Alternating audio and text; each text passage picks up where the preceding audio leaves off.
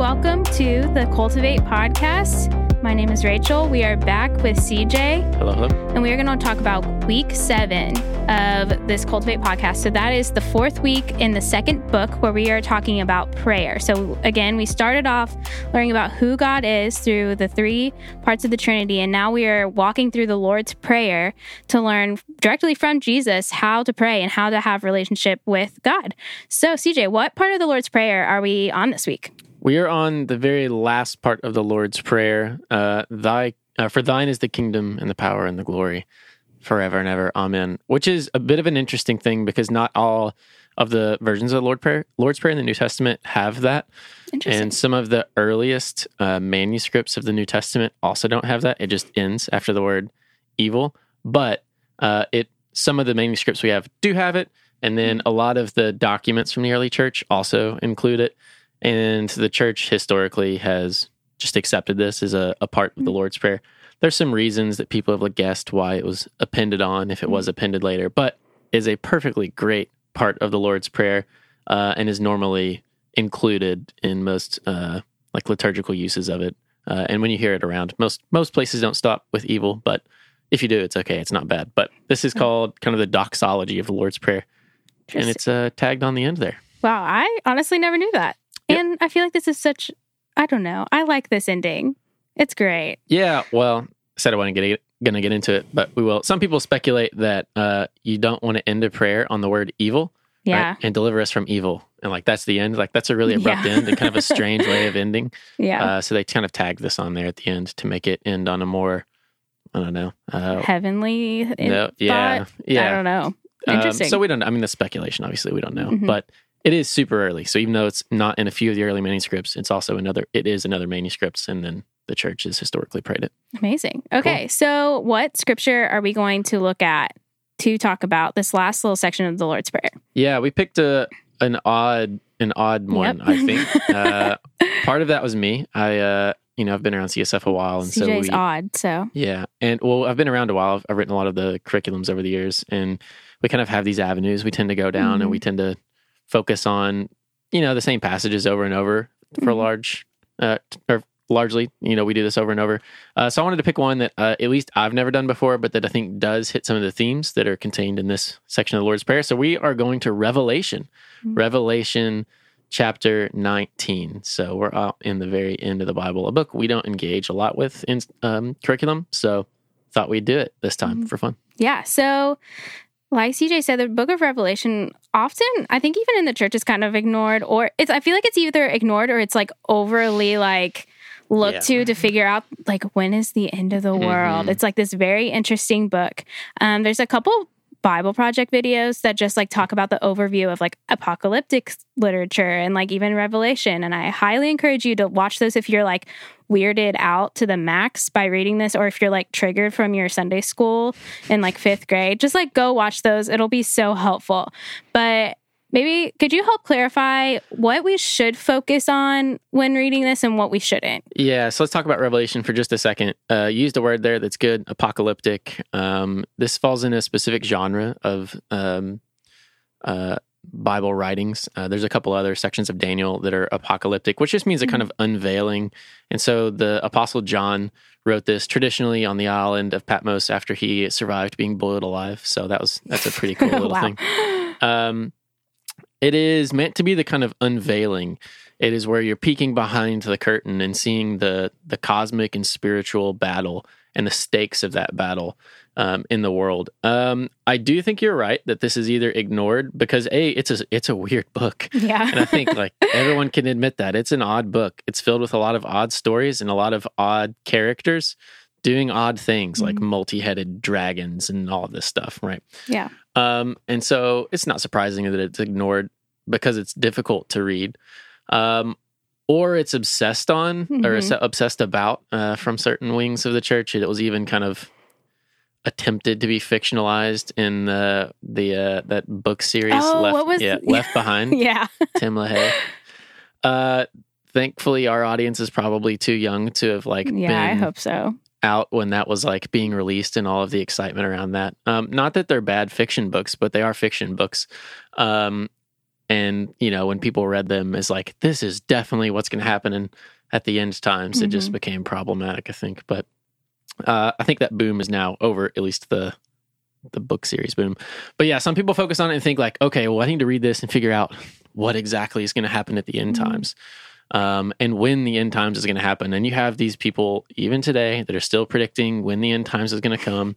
You know, after the fourth blood moon, or mm-hmm. after you know X, Y, and Z happens in the Middle East, or in you know 2012, or whatever it is. Uh, there's probably a kind of unhealthy engagement with apocalyptic literature in the scripture uh, that you know leads to some of these problems. So we want to avoid that. We are only reading a section of Revelation 19. It's where um, Jesus comes back. And uh, some of the things you probably shouldn't focus on to make a group healthy probably shouldn't be arguing in your group about whether revelation is literal, whether mm-hmm. it's metaphorical, etc., etc.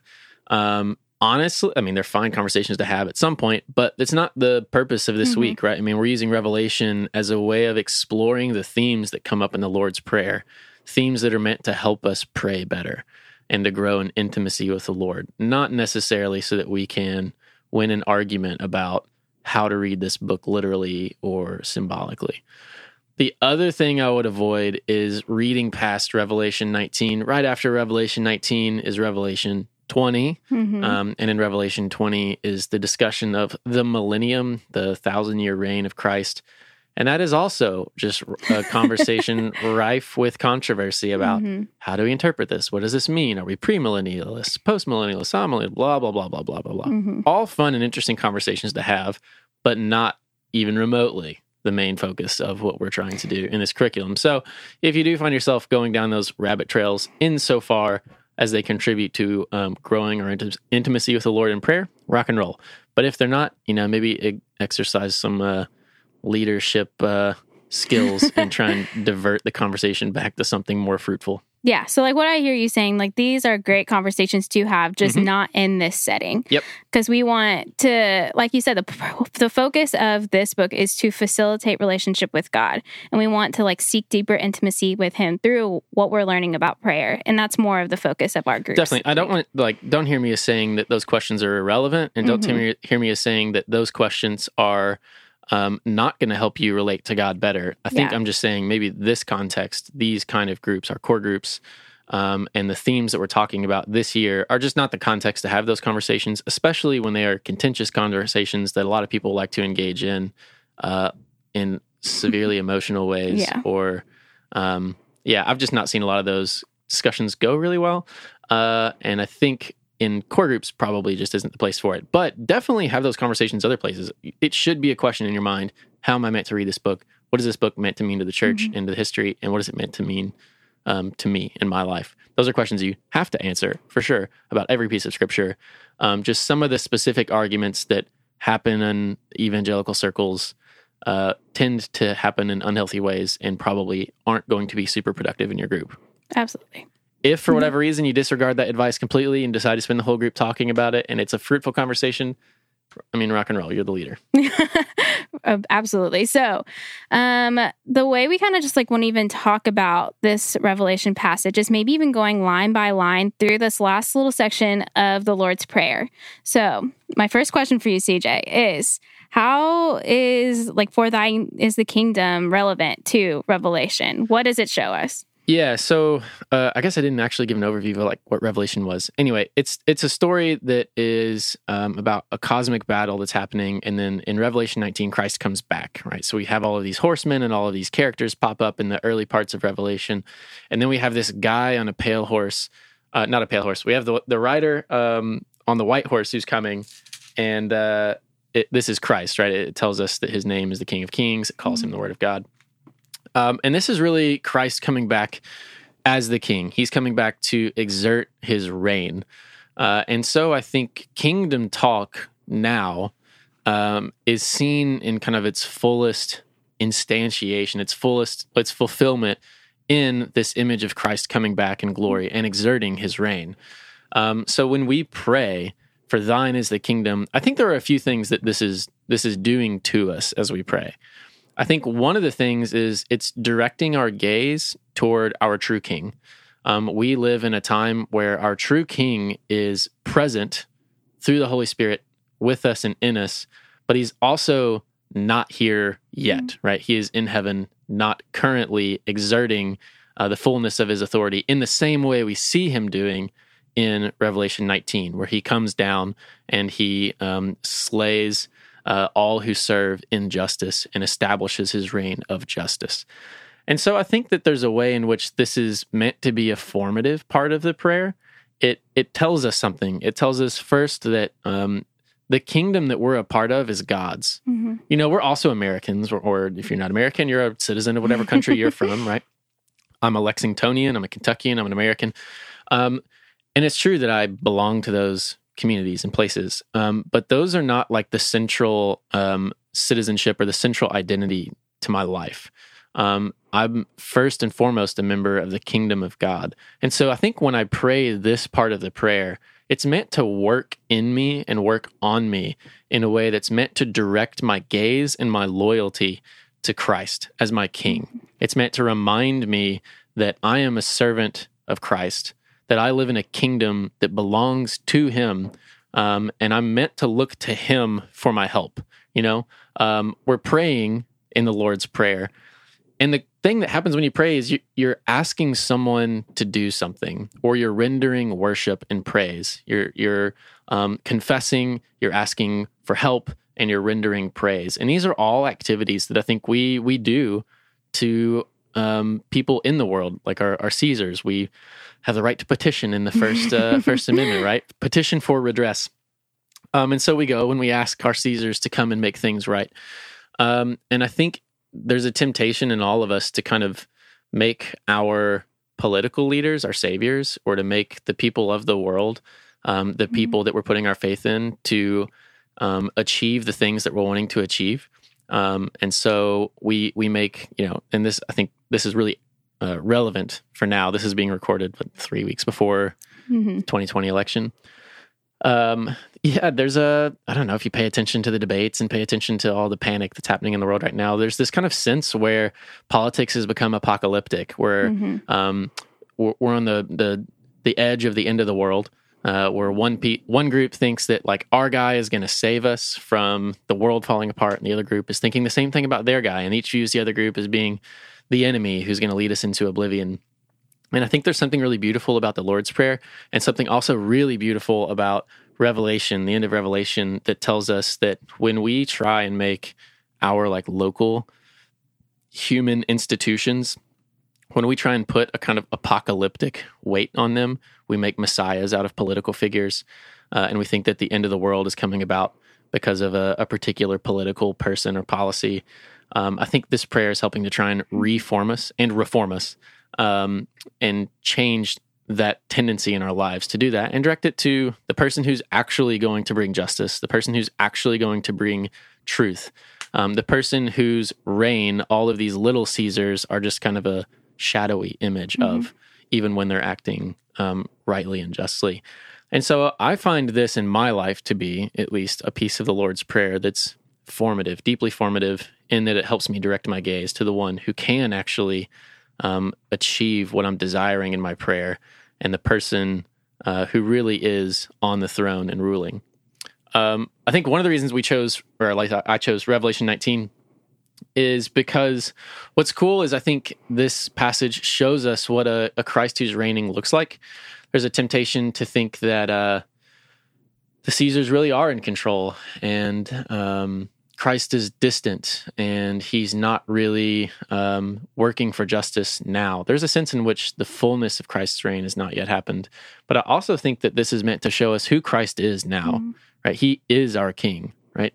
It's not saying in the Lord's Prayer, yours is the kingdom later. Mm-hmm. It's, you know, for yours, for thine is the kingdom now, right? It's asking for the kingdom that is currently um, in heaven to come to earth. Thy kingdom come, right? So Christ is already reigning. He is already our king.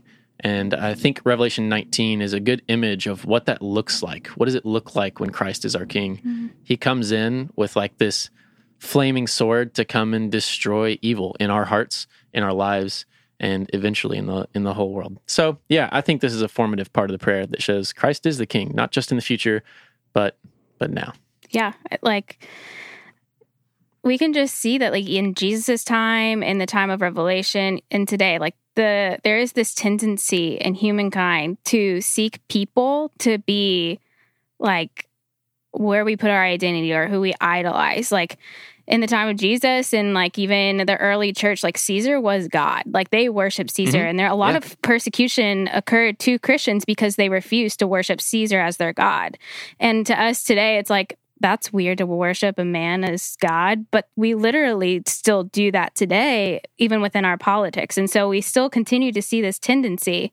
And by declaring this line, for thine is the kingdom, we are like kind of readmitting what our who our mm. identity is and It's more in Christ. Like that is our central identity. And yes, like you said, we are also civilians in Lexington and we are part of these different communities, but we are at our core and first and foremost an identity with Christ. Yeah, and this doesn't mean that we are non-political or apolitical, and it yes. doesn't mean we like retreat from the public square. Also, if y'all start hearing something weird, it is starting to thunderstorm really bad. Yeah, so, it is.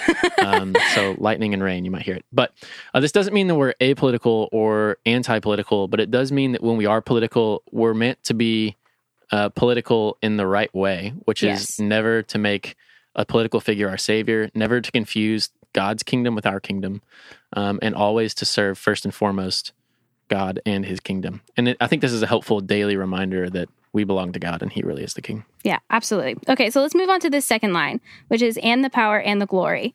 So what what can we take from that?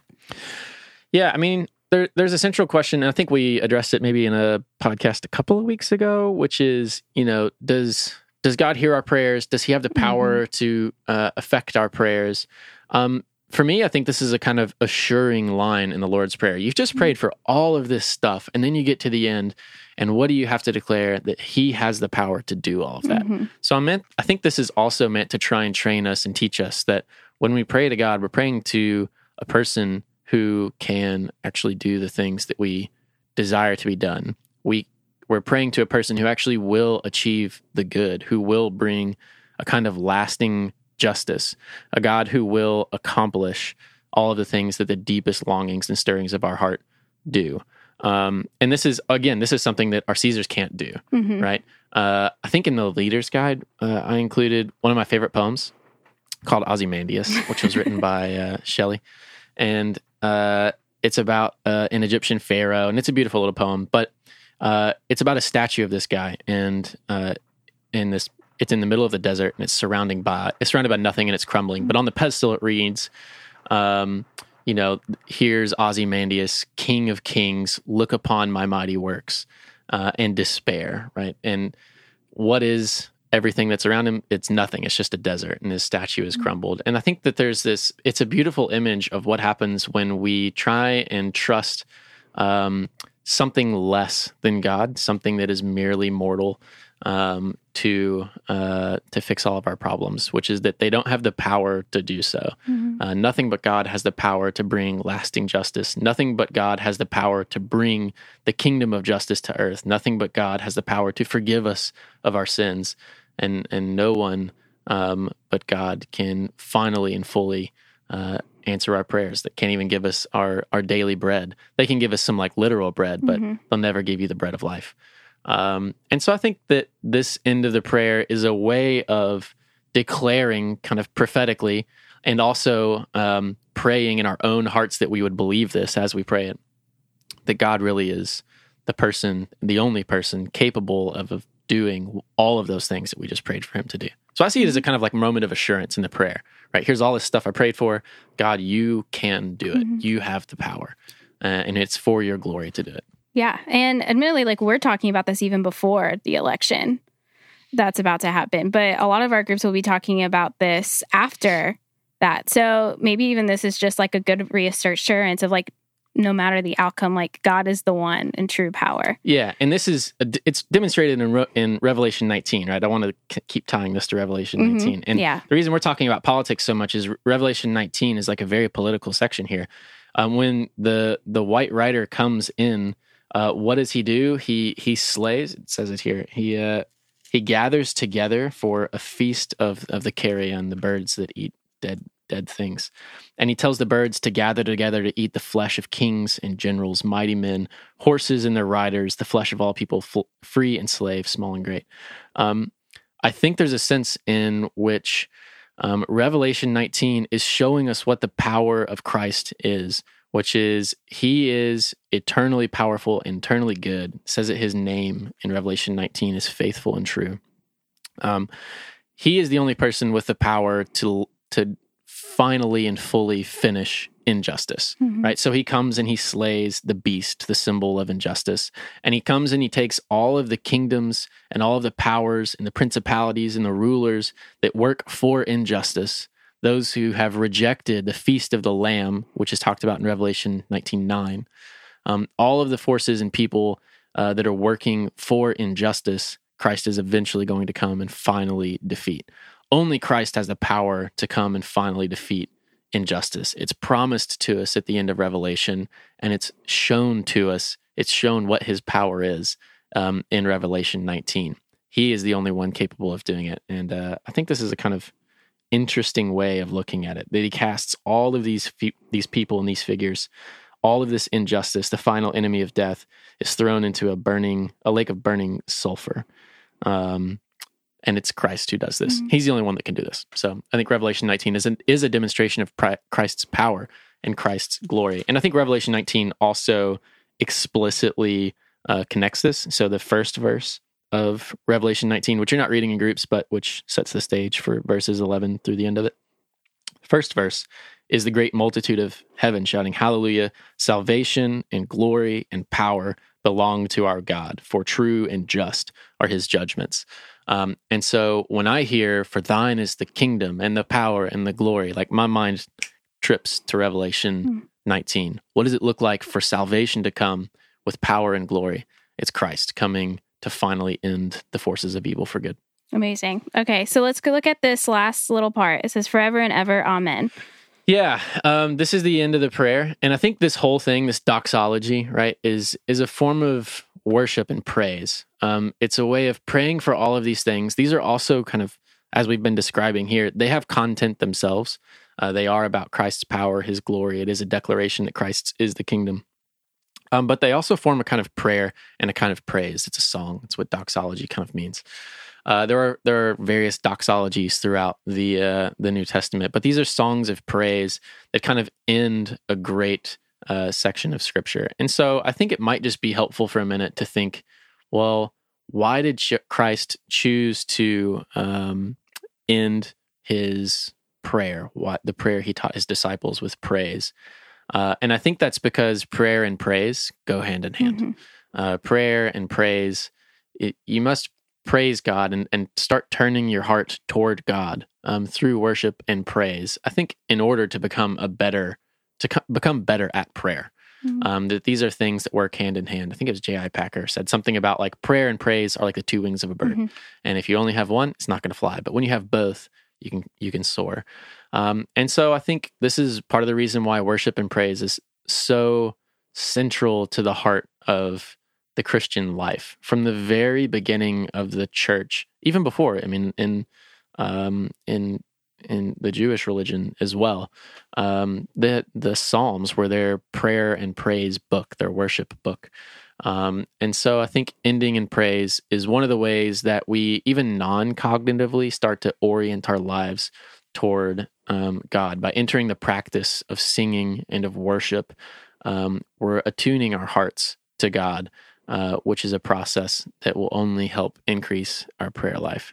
Um, and so, why are we praising Christ? Because He is the person that shows up in Revelation 19, mm-hmm. right? He is the person worthy of praise because He is the person who is going to finally and fully establish justice and bring the good and make the good, the true, and the beautiful the thing which rules all over the world. So that thing, that person, Christ, is worthy of not only our petitions, but also and our prayers, but also worthy of our, our praise and our, our hearts and adoration and devotion. So I think kind of adoration here um, is an essential part of prayer. We must learn to adore Christ. Um, that will uh, that will change our prayers and it will change us ultimately. Yeah. So um, this now brings us to the end of the Lord's Prayer, which just says Amen. So, like, this is the end of this section of the Cultivate um, curriculum where we are talking about prayer. So, CJ, either from this or from all of the weeks we've done over prayer, like, what do you want people to take home? You can pick one of those questions or both. Uh, I have no idea. Um, I think what I really want is for people just to pray more. Um, I've on on my best days, right? This is the Lord's prayer has become a prayer that's a, a daily routine. Um, and so I would just encourage people if you don't know how to start with intimacy with the Lord, the Lord's prayer is a great way to start. It takes like 15 seconds to say, which you know if you're starting off and you don't pray every day, it's a great place to start. Mm-hmm. Um, just to say the Lord's prayer every day. Um, still yourself for even a minute and just say the prayer. And even if you don't feel like you're meaning it, we'll say the prayer prophetically over your own heart, right? Pray it as if you're asking the Lord to give you this prayer, mm. to make it the prayer of your heart. If you don't find it, it's your immediate desire, pray it prophetically that it might become your desire. Yeah. Um, and then for those of us who also who who have gone through um, habits of prayer, I think this is also a prayer whose depths uh, can never be fully mined. And so um, I would just make this a part of your daily daily routine is to pray the Lord's Prayer, meditate on the prayer that Christ taught us to pray, um, so that we can come to love God better through it. Yeah, that's so good. Thanks so much, CJ. Again, this was the last week of the Cultivate podcast. Honestly, I guess you will be listening to this before Thanksgiving. So happy Thanksgiving, right? Thanks, yeah. CJ, so much. All right.